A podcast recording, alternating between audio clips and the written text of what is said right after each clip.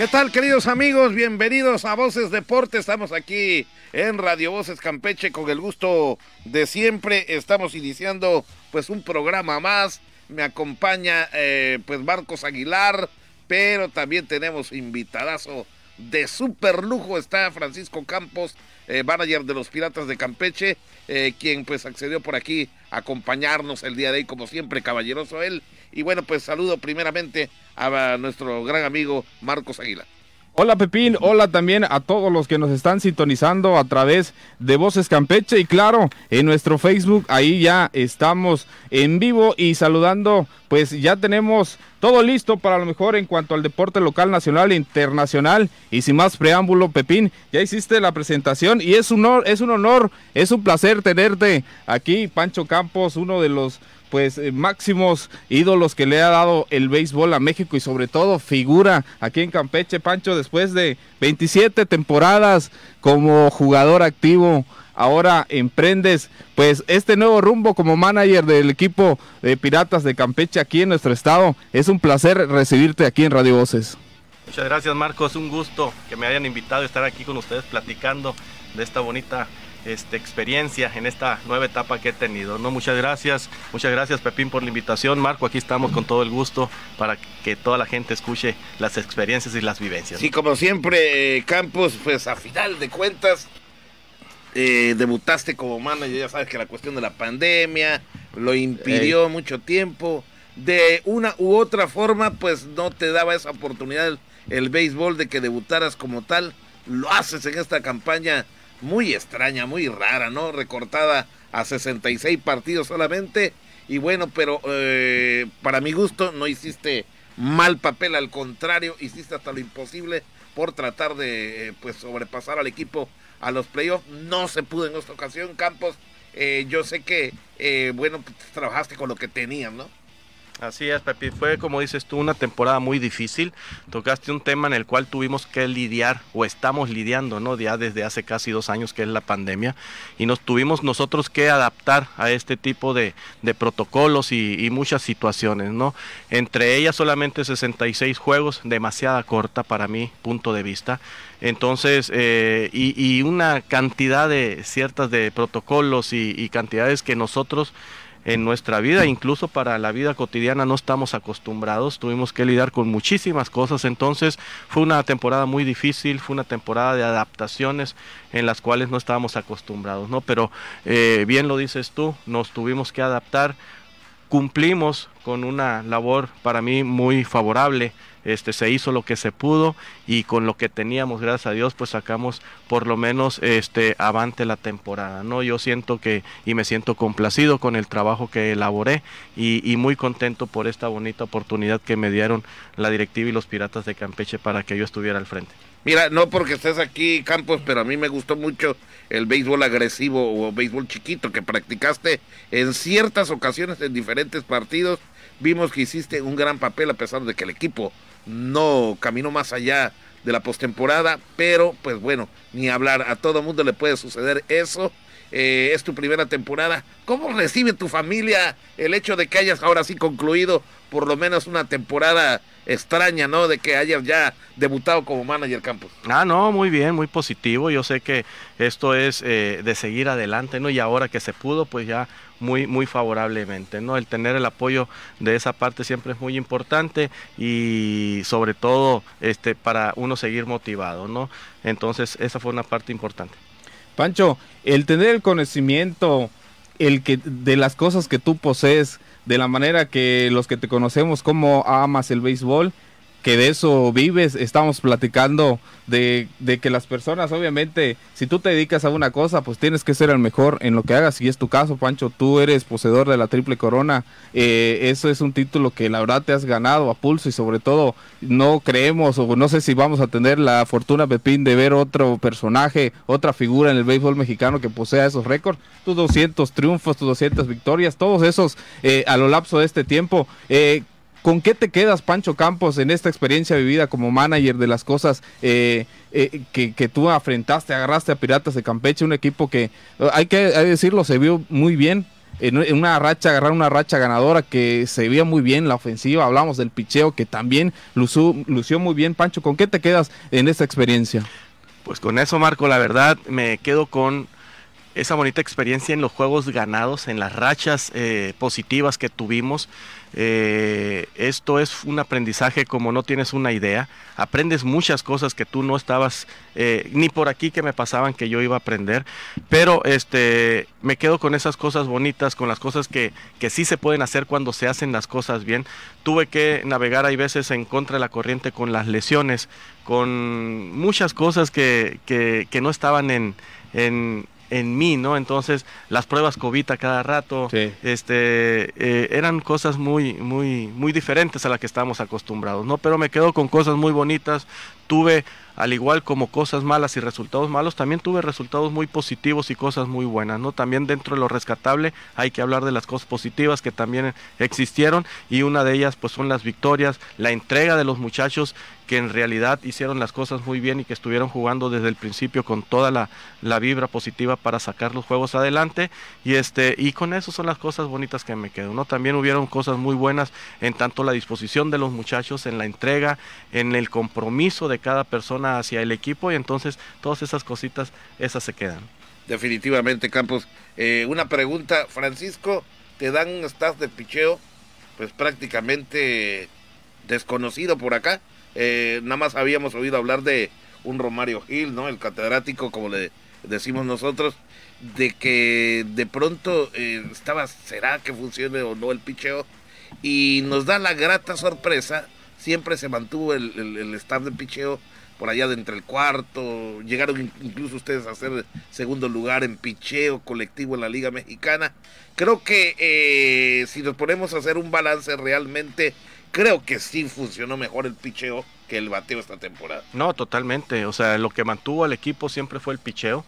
Se mantuvo un picheo abridor estable con Jaime Lugo, con Daniel Flores, con Manuel Flores, Demetrio Gutiérrez, que hizo muy buen trabajo, y pues la revelación del equipo que fue Luisito Verdugo, ¿no? que al final de la temporada estuvo lanzando muchos juegos muy importantes en el cual mantenía él eh, eh, desde la primera hasta la quinta entrada y, y, eso fue muy bueno. ¿no? Entonces eh, también tuvimos la oportunidad de, de, meter a Jesús el Chino Castillo, pero desgraciadamente tuvo una lesión, al igual que Romario Gil, que nosotros estábamos esperando grandes cosas de ellos, ¿no? pero desgraciadamente, como te dije ahorita, tuvimos que lidiar con todas esas lesiones, entonces he ahí el resultado, ¿no? que no, no no, no se cumplió la expectativa porque pues uno está a la expectativa de esas cosas, ¿no? Que pueden suceder. Desgraciadamente cayeron las lesiones.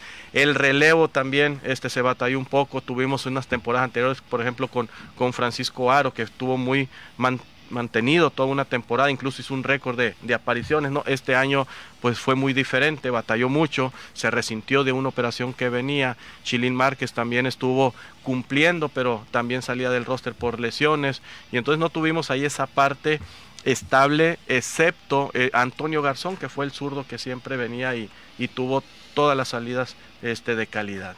¿Qué tan difícil campo fue para ti? Ya que te lo pregunto, porque es tu primer año como manager reunir y conjugar con todos los muchachos, no solamente, no sé si los veías nada más como manager o como compañero de trabajo, porque pues, tú estuviste pues muchos años con los piratas como jugadores, entonces ahora recibes a estos jóvenes, ¿qué tan difícil para ti fue conjugarlo, el hecho de que eh, bueno, pues te sigan llamando, oye Campos, que no sé qué, como cuando eran tus compañeros, que ahora recibir a nuevos peloteros y tratar de que todos eh, estén en el mismo tono. Así es, mira, eh, pues fue no tan difícil, pero, pero sí tenía que marcar esa parte, ¿no? Esa raya de respeto. Sí, claro. Porque muchos de ellos fueron mis compañeros, jugamos juntos y, y, hay que marcar esa parte, ¿no? Y gracias a Dios lo logré. Uno de los objetivos estos fue siempre eh, respeta para que te respeten. Entonces, eh, eso fue una parte muy importante. Y, por ejemplo, compañeros que yo los tuve como jugadores, como eh, Sergio Burruel, Jason Atondo, Diego Madero, que fueron mis compañeros y todo eso. Ahora, ya hablando seriamente, le digo, no, pues ahora estamos en un compromiso diferente, le soy hermana y todo eso, y se portaron a la altura y, son grandes personas Eh, otras no tanto, no las voy a mencionar, pero pero me hicieron me la imagino. pero me hicieron la vida este más eh, más fácil que difícil. La verdad tenía muy buen grupo. Me enfoqué en hacer una muy buena armonía dentro del equipo. Gracias a Dios se logró, cosa que no había sucedido en años anteriores. Años anteriores estaba desmoronado el equipo, dividido, eh, tanto con extranjeros, con mexicanos. Hay, y, había cosas muy, muy feas dentro del equipo. Gracias a Dios, pues ya no están y este y los extranjeros tampoco están y cuando me dije yo ya no yo no quiero ver ese espejo que anteriormente existía dentro del equipo me enfoqué en hacer una buena armonía se hizo se logró eh, tuve muy buen equipo y mira gracias a Dios esa parte me hizo hacer fácil el trabajo, ¿no? Entonces, entrarle a los muchachos, siempre hubo mucha comunicación, eso fue algo que yo me planteé también, tiene que haber mucha comunicación para que esto fluya de una manera positiva, ¿no? Entonces, eh, misterios nunca hubo, siempre fui muy transparente con ellos en todos los aspectos y eso me ayudó mucho a, que los resultados salieran bien. Definitivo, definitivo. Una pregunta. ¿Por qué eh, dieron de baja a Jay Austin? Eh, aquí yo lo veía muy flojón, Campos. Ah, no, definitivamente diga, muy su baja, flojón. su baja Y- fue por sus resultados. Y luego o sea, llega a los otros equipos y vemos que comienza a batear, hombre, como siempre le sucede a... Pues yo vi sus números y siguió bateando lo mismo. Ok, ok. No sé qué viste. No, sí vi algunos partidos. De hecho, decidió Bueno, pasó- pasó unos de- con un doblete. pasó, pasó de aquí a Monclova, ¿no? Monclova. Y Monclova fue exactamente la misma. Aguascalientes lo mandaron Pasó para luego. Aguascalientes después y Ahí este, le vi un buen batazo. Ahí donde decidió un partido. uno. Sí, eh, pero, bueno. Fue que te tocó ver. Desde que Pero llegó, bueno, desde de- que llegó lo Tu pregunta es el por qué salió de aquí, ¿no? Sí. O sea, no el cómo le fue allá. Ah, no, eso no Ah, bueno, importa. sí, sí, porque ya No, te estás yendo para otro equipo. No, No, no, no, tú me preguntaste el por qué salió de aquí. Pues, Simple y sencillamente por eso, porque nosotros estamos esperando más de él como extranjero y como refuerzo, ¿no? Definitivamente él batalló, batallaba también con lesiones que muchas veces le dolían las piernas y él por más que le intentaba, o sea, no podía, ¿no? Entonces, por eso se optó por traer otro refuerzo con más condiciones de poder jugar, ¿no? Y se trajo a Jason Asensio. Sí, definitivamente. Aunque la temporada anterior no lo hizo tan mal. No, es Jay por eso- Yo no sé qué le pasó esta temporada. Es por eso que nosotros eh, cuando empezamos una temporada pues valoramos y analizamos en base a lo que él hizo el año pasado, ¿no? Y, se- y nosotros confiamos en que nos puede seguir aportando ese tipo de rendimiento, pero al empezar a ver eh, resultados pues más malos que los que él tuvo el año pasado, pues es donde empezamos a movernos y ver las posibilidades de encontrar algo mejor que cubra esa parte. Definitivo. Pancho, por ahí dicen que a lo mejor hay personas que se guardan ciertas cosas. En tu caso, tú, eh, la clave del éxito para ti fue la, es la disciplina que siempre te ha caracterizado. Pero po- hablando, ¿cómo era la forma de acercarte, por ejemplo, a los muchachos? Eh, tú les compartías toda la experiencia que sabes. A lo mejor uno no, pues no saca toda, no, no vas a dar por ahí la, la manera que tenías, por ejemplo, de jugar o algunos tips. ¿Cómo, cómo Sí. se te comportaste en ese aspecto con, con los jóvenes, que so- sobre todo tenerte como manager Sí. y sobre todo lo que significas para el béisbol? ¿Cómo te fue en esa parte? Así es, mira, yo la verdad me les tiré a ellos sin secreto alguno. La verdad les compartía yo todas mis experiencias, todas mis vivencias, para que ellos tuvieran una idea y, por y que pueda seguir de estímulo para ellos seguir adelante, ¿no? La verdad, este, ahí sí yo no me reservé con nada. ¿Por qué? Porque yo el transmitirle todas mis experiencias sin secreto alguno, de incluso hasta mis lanzamientos para que ellos triunfen, este, para mí ahora ese es el triunfo ahora en, en- en- en ellos, ¿no? Entonces yo no me podía guardar ningún secreto. Este, los secretos se los guardan los chefs, ¿no? Esos no enseñan las recetas y todo eso porque son, Los pero no, cocinan. exactamente, no, yo, yo en este caso yo a todos los, los muchachos les enseñaba y les decía todos mis secretos que a mí en su momento me ayudaron a triunfar en la vida deportivamente hablando, ¿no? Entonces, para mí ahorita esos son los triunfos, el poderle yo enseñar a un muchacho y decirle, mira, esto a mí me favoreció, me ayudó para que tú ahora puedas crecer y seguir adelante en esta bonita carrera. No, Pepín, y esperemos que por ahí lo- los muchachos hayan agarrado algo o se les haya quedado algo de, de lo que tú hay le diste muchos, el- hay muchos que sí le ponen mucho interés, hay muchos que se me acercan y me preguntan, eso me, me, me gusta a mí, hay otros que no se acercan, pero yo me les acerco y este, entonces es donde tú aprendes a entender a cada persona, a cada mente, que no son las mismas, ¿no? Pero no porque uno no se acerca, no deja de ser eh, eh, buena o mala persona, ¿no? Entonces, uno como líder o como manager y, responsable del equipo, pues es ahí donde uno entra, ¿no? El que se me acerca y pregunta, qué bueno, no batallo, pero me corresponde a mí acercarme al que no se me acerca para que también esté pareja la cosa. Sí, Pepín. Bueno, antes, antes de, que tú le preguntes algo más, hay algo que yo te quiero preguntar, o bueno, la manera en que ves esta excelente noticia para el béisbol aquí en Campeche. Se, Campeche sede de la escuela de béisbol de este programa que tiene el gobierno federal eh, Pancho, esto habla de que muchos jóvenes van a, venir aquí, muchos jóvenes, el talento y sobre todo eh, Campeche será uno, es el nivel península que va a recepcionar este tipo, este tipo de, eventos para ti. ¿Cómo, ves? ¿Cómo ves que Campeche sea sede de, de, esta escuela de béisbol? No, muy favorable, definitivamente, el que sea el punto a nivel región para que todos los jóvenes prospectos con desarrollo a futuros peloteros mexicanos de, del béisbol a profesional, para mí es un punto muy favorable, ¿no? El tenerlo aquí a un ladito ahí del Nelson Barrera, yo creo que es motivante para todos los jovencitos que quieren este encaminarse en este bonito deporte, ¿no? La verdad, están, estoy viendo y unas instalaciones muy bonitas, muy modernas, y eso es motivante para, para todo jovencito que quiere jugar béisbol, ¿no? La verdad, sí, muy favorable, es un, es un acierto muy, muy bueno para nuestro deporte aquí en el estado y, y qué bueno y ojalá Dios quiera la verdad que en unos años más este, empiecen a salir cosas interesantes por medio de esa academia. Sí, yo creo que en ese aspecto creo Piratas de Campeche pudiera tener una ligera ventaja sobre los demás equipos, tomando en cuenta que aquí mismo se van, y que se están viendo, se van a desarrollar esos mismos peloteros, ¿no? Entonces, como hacía Diablos Rojos que formaba su, su academia, Así es. o Tigres, y de echado en mano. Vente para acá. Claro. Pues sí.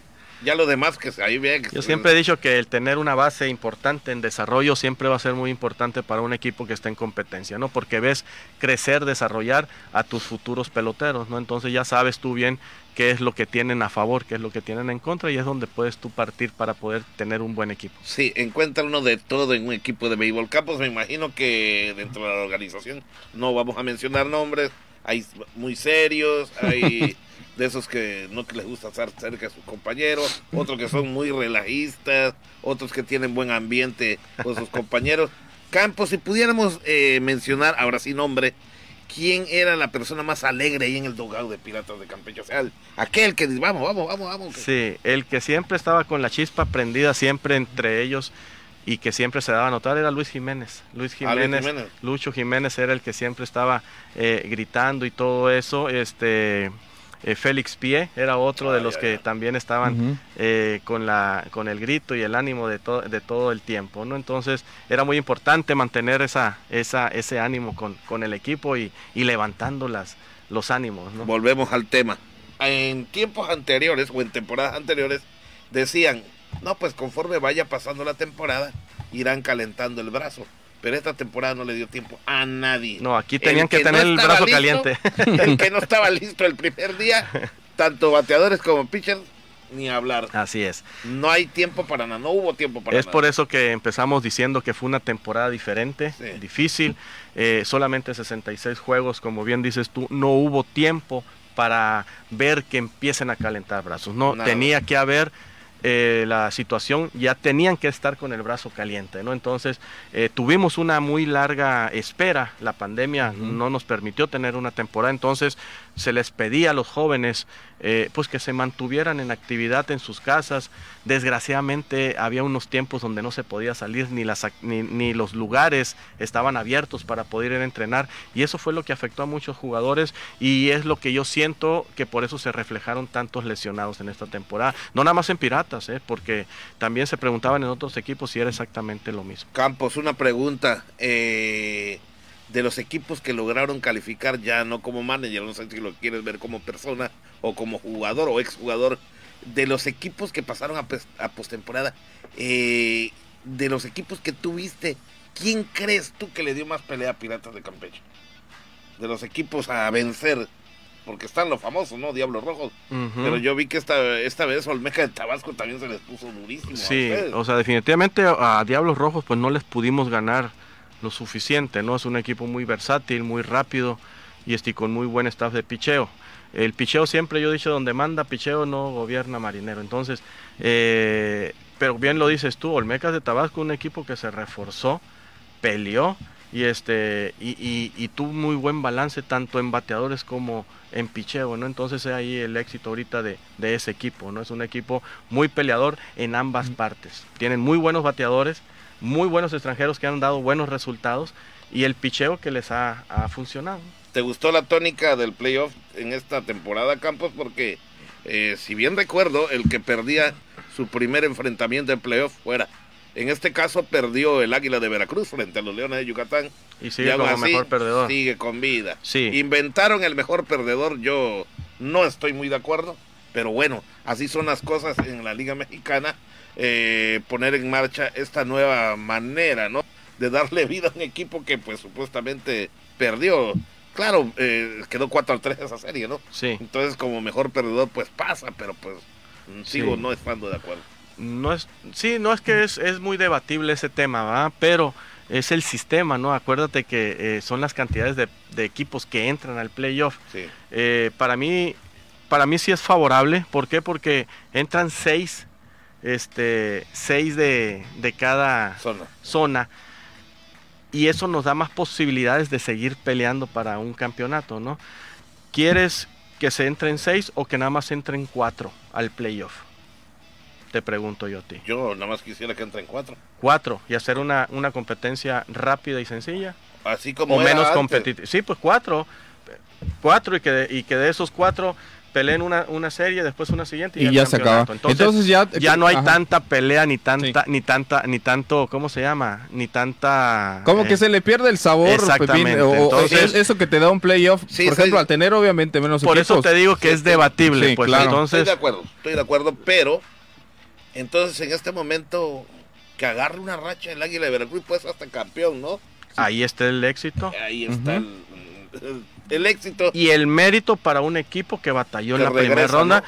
pero ¿qué, qué, qué pasa? Pero sucede que, que pasa como mejor perdedor, o sea, no vendió barata su derrota. Sí, sí, Quiere decir que fue mejor equipo que los otros dos que se Sí, eliminaron, claro, ¿no? Entonces, que yo en contra de lo que tú, yo estoy a favor de que exista ese mejor perdedor y que pasen seis al playoff para que exista un mejor perdedor, a la diferencia de que nada más pasen cuatro y no entren cinco. Oye, Campos, las bases automáticas, ¿no? Las vuelven a quitar. Ah, no, ahora ahí sí estoy que a favor. a pichear, cuatro Ahí, picheos. y qué importa, ¿no? A- a- ahí es donde está el sabor del béisbol. En esos lanzamientos de cuatro bolas es donde tú puedes encontrar una jugada, un mal tiro, ahí ya puede avanzar el corredor. Le quitas la esencia al béisbol cuando le quitas la oportunidad de decirle, dale cua- las cuatro y no se las piches, llamándolo a la primera. Sí. No, mejor píchele, píchele y vamos a provocar algo. Y aquellos juegos que se van a playoff y que los comienzan con corredores desde segunda, ¿cómo ves también? Ah, no, esa fue la... Iba a decir una grosería, no, Una fue, la, fue tontería más grande que, que le Que di al le- sistema, ¿verdad? que No. se le pudo haber inventado a alguien Sí, esa clase. entonces yo estoy de acuerdo en otro tipo de eventos, ¿no? En, en- en juegos eh, amateurs, juegos infantiles, pero ya en una competencia profesional como la de nosotros, Claro. no, le quitas la esencia y le quitas el sabor, ¿no? Entonces yo siento que aquí vamos a reventarnos hasta que el equipo haga una carrera más que el otro, como debe de ser. Óyeme, Campos, entre, ya que estamos en ese tipo de preguntas, los peloteros todos saben tocar la bola. No, Porque Pepín. tú mandaste varios toques de bola y algunos no lo supieron ejecutar. Hay unos que tienen mucho talento para tocar la bola y hay otros que son muy brutos para tocar la bola. Ah. Y mira que lo practicamos diario, ¿me entiendes? En esa parte no se tiene la culpa de manager. no, Porque pues, si o sea, sale bien, ah, mira que bien tocó este pelotero Sí. la bola. Pero si sale mal, ay, ¿para ahí qué es donde a entra tocar la bola? exactamente, ahí es donde entra tu visión como manager y que tienes que tener el conocimiento de tus peloteros, quién sí te toca bien y quién no te toca bien. Entonces, se presenta la oportunidad y la situación de que viene un toque de bola, pero viene uno que es malísimo para tocar. Después ahí salen, ¿cómo no lo va a mandar a tocar el manager? ¿Cómo es de bruto el manager? No lo mandó, No lo mandó a tocar. Pero, Pero no ellos no saben que el bruto es el que está tocando, que no sabe No sabe tocarla. tocar la bola. Entonces, Otra. no, no, no puedes tú ahí regalar un out en un intento de sacrificio porque pues sabes que va a ser en balde, ¿no? Entonces, Exactamente. las estoy de acuerdo, posibilidades estoy de ahorita acuerdo. estamos en la sabermetría eh, a, a todo lo que da, ¿no? Pues Entonces sí. tú puedes, sac- tú tienes que sacar tus estadísticas, que el que está ahí tocando la bola, cuántas veces te puede tocar bien la bola y cuántas no, y si el porcentaje es muy alto en base a que te la va a tocar mal, pues no lo mandes a tocar, mejor déjalo batear a ver si sale algo mejor. Pero ahí mismo después empiezan las críticas sobre el manner. Mira, no lo mandó a tocar. Otra, otra también de peloteros. ¿Tú crees que todos los peloteros se sepan las reglas del béisbol? No, Pepín, no muchos. Para eso estamos nosotros, los, los dirigentes, para hacérselas ver, para hacérselas recordar y para estar en base a ello, ¿no? Los muchachos nada más se dedican ellos a jugar, a batear y a tratar de sacar las cosas bien. Sí, digo esta pregunta porque veo que a veces como que se desconectan, como No. que no están... ¿Sí sabes cuántas reglas en el béisbol existen? No, Existen más de 350 y que cada 350 tienen incisos que los hacen más de mil Uf. reglamentos. yo tengo las reglas del béisbol. Entonces, eh, son muchas cosas que, que, que, pues solamente se pueden ver en el momento que suceden, ¿no? Y ya las vas aprendiendo conforme van sucediendo. Exactamente. Pero para eso estamos nosotros. Yo sí me di la oportunidad de leer todo el libro y de y de y de más o menos entenderlas, porque te- sería yo este mentiroso si dijera me sé todas las reglas exactamente. no, yo tampoco, Campos. Pero sí. este sí tengo más o menos todas las ideas de las que son, ¿no? Pero hay sí. muchos incisos que, que son muy debatibles y que no te quedan claros, pero, y, y que hasta el momento de que suceden, pues ahí ya, ya te das o, cuenta. te, o te ha tocado inciso A, inciso B, inciso C. Y si las vuelves a leer, redundan en lo mismo. Así y no te sacan de esa duda. ¿no? Así es, quedan Por muy- eso muy confieso confusas. Que yo de mi parte no me sé todas las reglas, ni sé cuántas son, porque con los incisos un montón.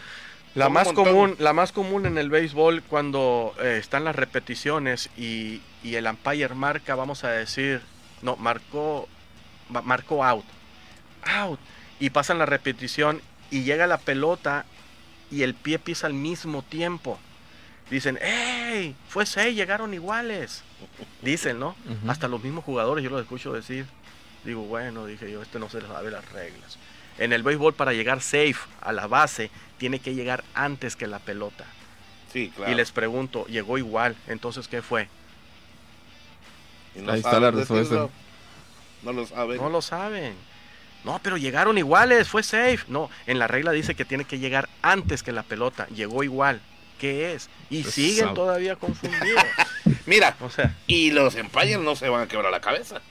no, ellos Cuando marcan- vean una jugada apretada, ¿para qué se quiebra la cabeza? Out. Así es. llegan iguales, out. Y es Out. out. Tiene que llegar antes. Dijiste algo muy concreto, efectivo. Sí, Y Campos. mucha gente hasta en las gradas no saben esa regla. Muchos dicen, oye, fue 6, llegaron iguales. Sí. El llegar iguales es out para toda la gente que nos está Sí, viendo y sí, nos sí, está Oye. Pepín, la llegar verdad, eh, iguales, llegar out, iguales es, es out. out. El corredor tiene que llegar antes que la pelota para que Claro. después no hagan un comentario. No, que- Pepín, sin duda alguna. Ni le eh, miente la madre al pobre Empire que está viendo las cosas bien, pero de, de ahí se la llevan de todos modos. Pepín, sin duda alguna eh, podemos hablar con Pancho Campos de béisbol días, horas. La verdad que, Pancho, ya se nos está terminando el tiempo de la entrevista, pero antes de, terminar, yo quiero hacerte una pregunta. ¿Qué viene para Pancho Campos? ¿Cuáles fueron las pláticas con la directiva de Piratas de Campeche? ¿Vas a continuar al mando o todavía está por verse? ¿Qué viene para ti? Sabemos que también tienes otros compromisos, sobre todo en la Liga Mexicana del Pacífico, como, como cada año. eh, ya hablamos de eso. Estás pronto a irte también a otra temporada más. Así que, ¿qué va a pasar con Pancho Campos en los próximos meses? Así es, Marco. Mira, es una pregunta muy, muy importante. Pero ahorita con Piratas de Campeche seguimos de la misma manera. Voy a seguir pensando de que seguimos porque este es un, un proyecto a desarrollo a, a largo plazo. Siento que hicimos las cosas bien. Eh, sabemos que hubo cambio de gobierno. Este, eso también es un tema muy importante. Eh, no sabemos, ahora sí te voy a ser honesto, yo no sé inciertamente eh, porque todavía no se nombran o si se van a quedar las mismas personas o, van a llegar nuevas. Eso yo en lo particular no lo sé. Eh, lo que sí sé es que hubo cambio de gobierno y eso lo sabemos todos nosotros los campechanos y esperemos. Yo, yo estoy muy contento y muy emocionado por el empezar este camino como manager dentro del equipo de toda la vida mía. Entonces eh, yo voy a seguir pensando y voy a ser positivo de que vamos a seguir en este bonito equipo, ¿no? Pues- Entonces ahí- así me quiero quedar, excepto haya algo diferente, pues voy a tener que ser yo también muy conscientes y, y pues empezar a buscar, ¿no? Porque, porque esto de eso se trata, ¿no? Pero yo encantado de la vida de seguir aquí en el equipo y, y tenemos buen equipo. Yo siento que se pueden hacer cosas interesantes, hay que hacer cambios, eso sí, definitivamente. Eh, ahorita estamos, precisamente estoy en el, en el proceso de, de la valoración. Y un filtro, ¿no? ¿Cómo Ajá, de la valoración, exactamente, de en conjunto con, con el gerente Gabriel Lozano de, de la valoración y el reporte anual de la temporada para valorar eh, quiénes eh, nos pueden seguir ayudando, quiénes este, no pueden seguir en el equipo para empezar a, a trabajar a lo que viene para el próximo año de estar en el equipo. Estoy muy adelantado, pero de pura casualidad, Campos, nadie te llamó algún jerarca ahí de algún equipo para decirte, óyeme, si te deja libre Piratas, puedes venir para acá, algo así. No, no, no. Es muy prematuro, ¿verdad? Sí, es demasiado rápido. Ahorita eh, no, no, ahorita mi compromiso después de, ahorita porque me faltó decirte, pues eh, mi compromiso con los tomateros de Culiacán, donde yo estoy y participo ya por quinto año como coach de picheo en el bullpen, entonces estoy allá con el equipo en invierno, ¿no? Con la Liga Mexicana Son del Pacífico. también. Somos bicampeones, Bicampeones, este, claro. y entonces vamos para allá eh, con el favor de Dios ahora en este invierno y yo pienso que en ese trayecto pues se van a ir planeando las cosas para, para Piratas de Campeche, ¿no? Sabemos que ahorita están remodelando el estadio, se Sí, ven cosas sí, interesantes, sí, entonces esperemos Ojalá me pongan mi elevador para que yo ojalá. batalle con las si no, si no sabes que estaba yo pensando en algo más dinámico, Pepín. Como una, ca- no, como una catapulta así, o, o de esos que están en el, cir- en el circo que te ponen así, brincas Y y ya ya, sube. te llega todo. Oh, Francisco Campos, es, fue un honor, un placer tenerte aquí con nosotros y seguramente te queremos ver de nuevo en el equipo porque se ve que lo estás disfrutando, Pepín, esa es mi percepción, se ve que te fue bien y así nos lo estás transmitiendo y seguramente vas a seguir, hiciste buen papel y esperemos verte por ahí la próxima temporada. Muchas gracias Marco, la verdad te agradezco y sí, estamos eh, muy contentos, la verdad fue una experiencia muy bonita, me llevo yo eh, muy buen sabor de boca, esperemos seguir este, saboreando ese mismo dulce y, y ojalá y, y me den la oportunidad de seguir adelante en este bonito proyecto. Muchas gracias, Campos, por gracias tu ti, visita Pepín. aquí a Radio Voces eh, Campeche, específicamente en Voces Deportes. Y mucho éxito, muchas felicidades. Te deseamos lo mejor en el Pacífico. Que por cierto, vamos a seguir muy de cerca. Vamos a ver si eh, nos llegan esos partidos de la Liga Mexicana del Pacífico, porque sí lo vemos. Pero yo no sé por qué la televisión siempre es así. Nos desplazan los juegos arriba de las 11 de la noche. Entonces tendrías que desvelarte para Sí. poder ver los juegos. Son horarios diferentes también, acuérdate, sí, y sí, este y sí, hay, hay plataformas que también este, quedan grabados los juegos ahí. Sí, y, sí. y hay veces así, yo también de hecho terminando un juego y un juego que me interese para ver los jugadores contrarios lo, lo vuelvo a ver al siguiente día ya en las plataformas que Pues existen sí, ahorita. ¿verdad? Claro. Campos, un gustazo que hayas venido por aquí a Voces Deportes.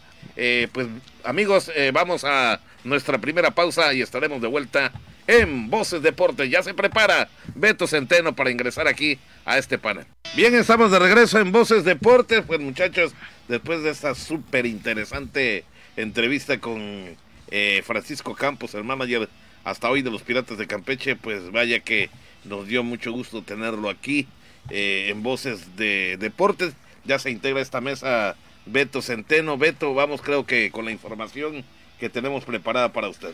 Así es, señores, muchas gracias, buenas tardes, ya estamos en esta segunda parte de este programa de Voces Deportes. Y pues bueno, vamos a pasar Marco rápidamente con lo interesante que está haciendo pues la categoría senior con la representación de la liga eh, campechana ya en este torneo pues de las ligas pequeñas de béisbol. Con dos triunfos pues ya marca la escuadra eh, representativa de nuestro estado, ayer le ganó 4 por 3 a la liga de Guadalupe allá de Jalisco, hoy también ya se impuso a lo que fue la escuadra de Matamoros, eh, de Tamaulipas, eh, pues de 2-2, gran arranque que ha tenido Pepín, esta escuadra que la transmitimos precisamente en el Leandro Domínguez, donde pues eh, consiguió avanzar a este evento ya estatal de la zona regional número 6, junto con la escuadra eh, de Puebla de Cuautlancingo, ambas escuadras están disputando este torneo allá en Tamaulipas. Sí, definitivamente.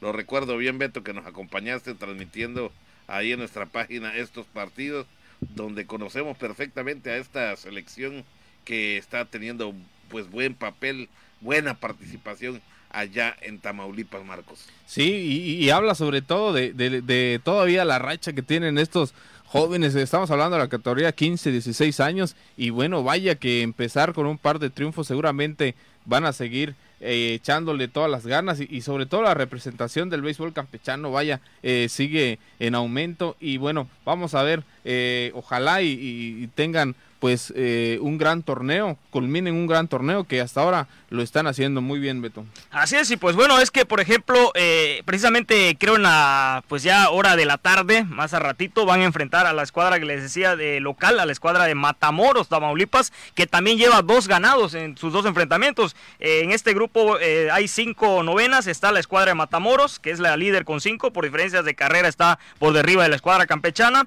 el tercer lugar está el Valle de Guadalupe, que precisamente a ella fue la que le ganó ayer en un total de cuatro carreras a tres. Está Gómez Palacio Durango y Camargo. Son las cinco escuadras que encabezan este grupo donde está pues la Liga Campechana con eh, grandes actuaciones, en este caso como la de Fernando May en el picheo. Eh, excelente labor que ha mostrado este muchacho, lo mismo que Mario Pat.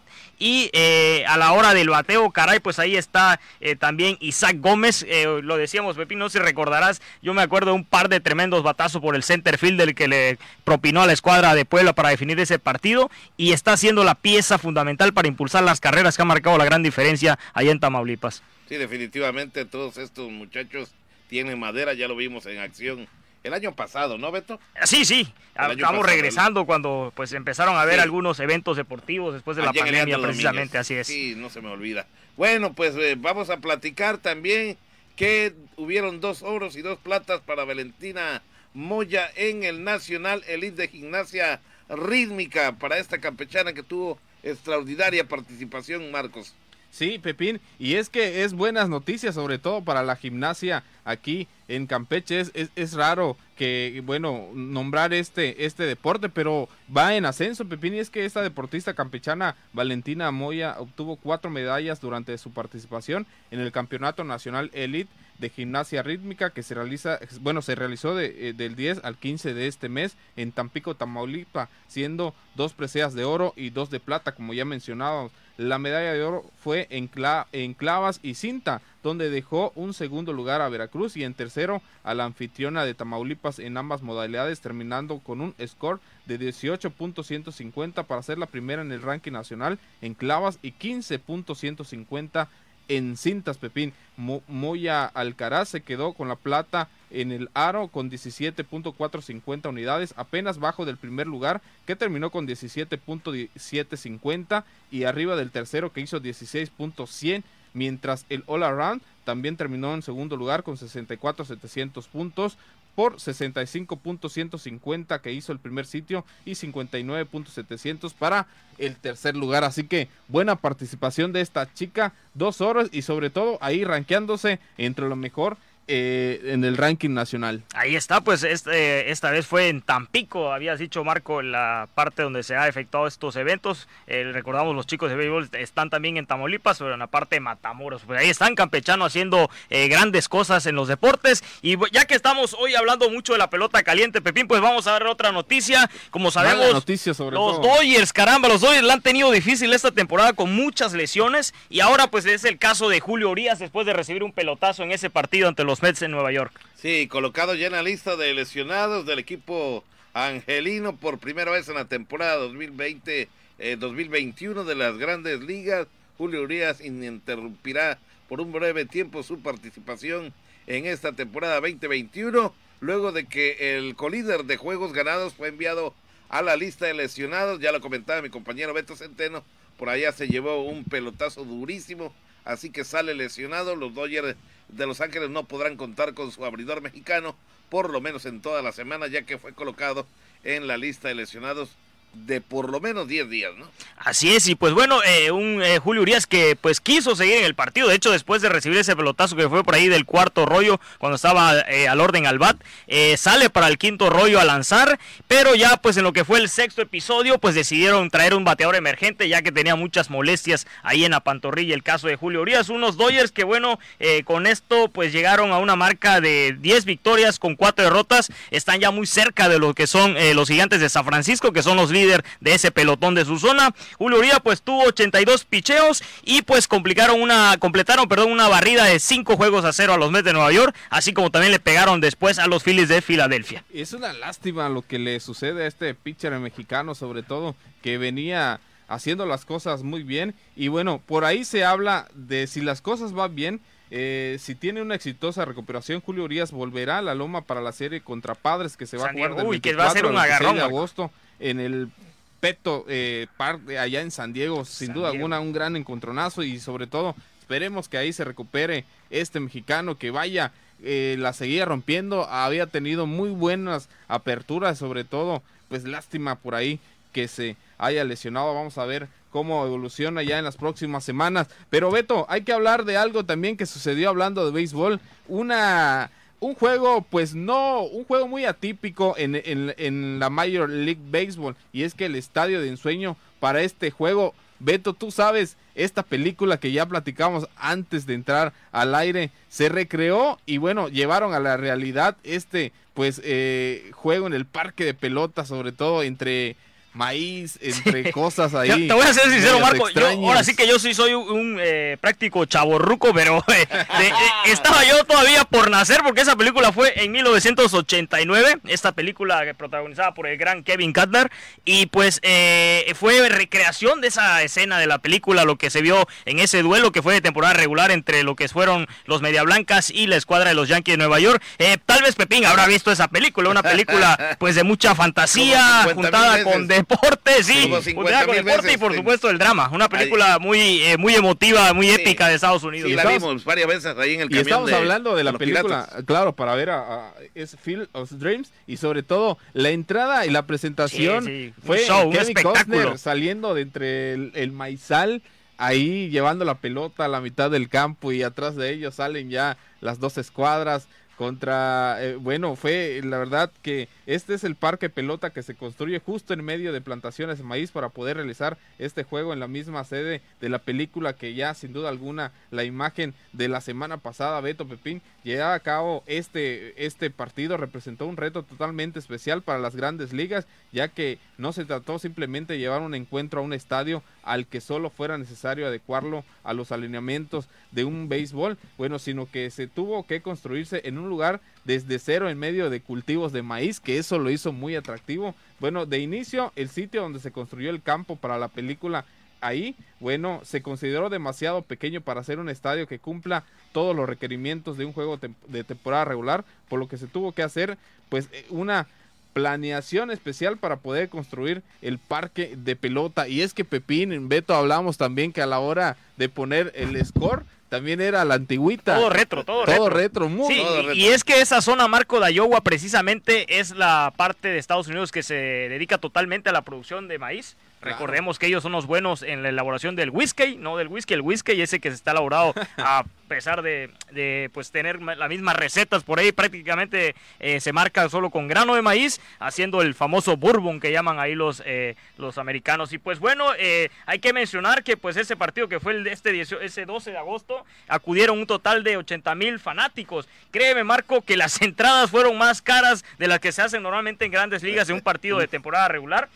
tenía un costo que va desde la más barata en 1.413 dólares a un precio la más cara de 3.900 72 dólares. Un estadio eh, que, como bien lo dicen, fue recreado literal en lo que es un, eh, pues un sembradío de maíz, donde se gastaron un total de 8 millones para poder eh, crear todo lo que fue este gran, pues monumental estadio que se creó. Eh, las capacidades para albergar lo que eran las reglas estrictas de grandes ligas. Eh, hicieron también en este caso un campo que favoreció mucho a los peloteros. De hecho, hubieron ocho jonrones, eh, ya que las medidas eran, pues, por ejemplo, en lo que fue el left fielder, 335 pies de la zona registradora. El center fielder estaba a 400 pies y el right fielder a 380 pies. Pues así se les favoreció también a los bateadores para poder, en este partido que hay que decirlo, el resultado igual fue emotivo porque se lo llevaron los media blancas. Claro o nueve carreras por ocho los Yankees. Sí, fue, fue, fue un partido de volteretas y la verdad, vaya, pues afortunados aquellos que estuvieron presentes y, y, sobre todo veíamos imágenes que los peloteros saliendo del plantío de maíz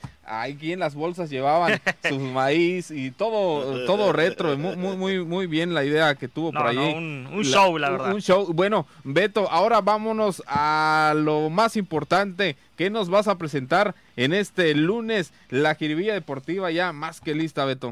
Pues bien, vamos a ir a ver la jiribilla para ver, ya que estamos hablando de maíz, a ver si nos buscamos por acá un rico esquite como esos que se preparan aquí en Campeche. Señores, pues vamos a ir con lo que pasó en otros deportes en esta jiribilla deportiva. Vámonos. Debuta el nieto de la leyenda Mohamed Ali, Nico Ali Walsh, quien venció por nocaut técnico en el primer round a Jordan Wick en su debut profesional en el boxeo. Ali Walsh es hijo de Robert Walsh y de Rashid Ali, hija de Mohamed Ali este joven de 21 años firmó un contrato con Bob Arum, promotor durante años de su abuelo, el gran Cassius Clay, ex campeón de los pesos pesados. La pareja perfecta sí existe, ¿cómo de que no? Teresita Ramírez logró un tercer lugar en el evento Mr. Playa Progreso 2021, mientras su esposo Daniel Valencia terminó en el sexto lugar en su categoría. Ambos oriundos de Ceiba Playa, representantes del gimnasio Bulldog Gym de su municipio. Playoff de la Liga Mexicana de Béisbol. Leones de Yucatán gana serie al Águila de Veracruz y tendrá cita ante los poderosos Olmecas de Tabasco en las series de la zona sur. Así también se acomodaron los enfrentamientos de la zona entre el Águila que avanzó como el mejor perdedor y enfrentará a los Diablos del México. En la norte, Rieleros ante Mariachis de Guadalajara y Toros de Tijuana enfrentará Cereros de Monclova. Mexicanos en Europa. Exxon Álvarez fue titular en Agoliza del Ajax al MEC y salió el minuto 76. Andrés Guardado ingresó al 82 en el empate del Betis ante el Mallorca. Gerardo Artiaga jugó los 90 minutos con el Genk y su equipo goleó 4-0 a Leuven.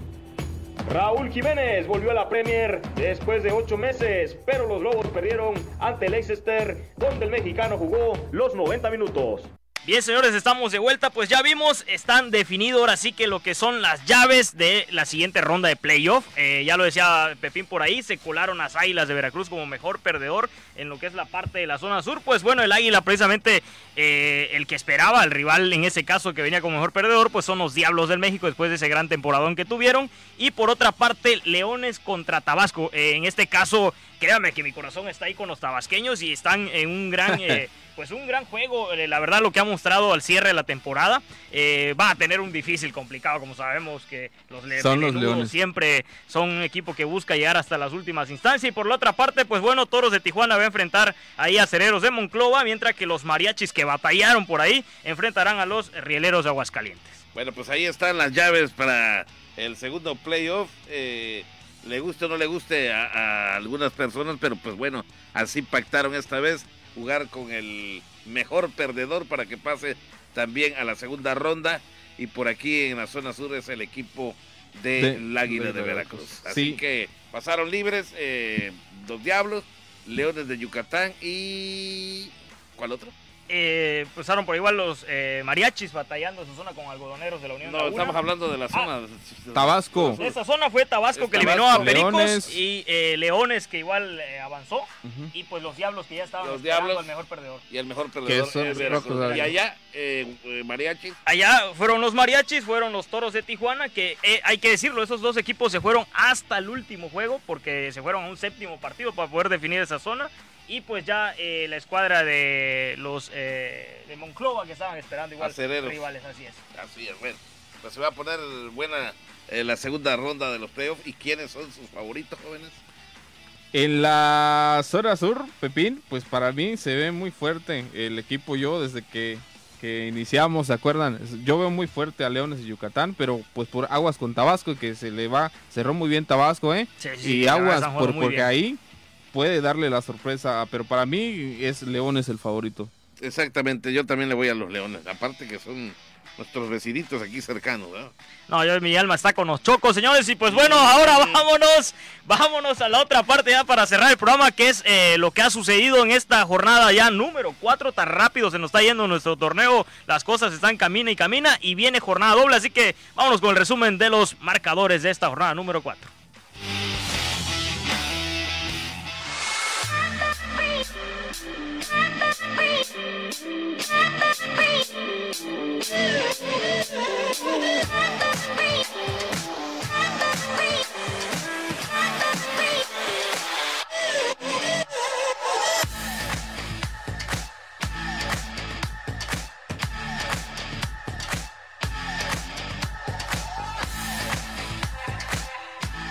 Jornada número 4 de la Liga MX. Grita México.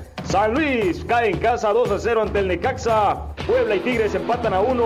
Juárez y Tijuana 1 a 1. Puma 0 a 0 ante el Querétaro. León le mete 3 por 0 al Mazatlán. Cruz Azul golea 4 por 0 al Toluca. Monterrey gana 3 a 1 al Pachuca. Atlas cae ante el América 1 por 0. Y Santos y Chivas 0 a 0. Esta semana habrá jornada doble. Arrancan los días martes y miércoles con los enfrentamientos Toluca ante el Mazatlán, Tigres ante el Querétaro, Necaxa Pumas, Tijuana Puebla. Y para el día miércoles, Cruz Azul Monterrey, Santos Atlas, Chivas León y Juárez ante el América.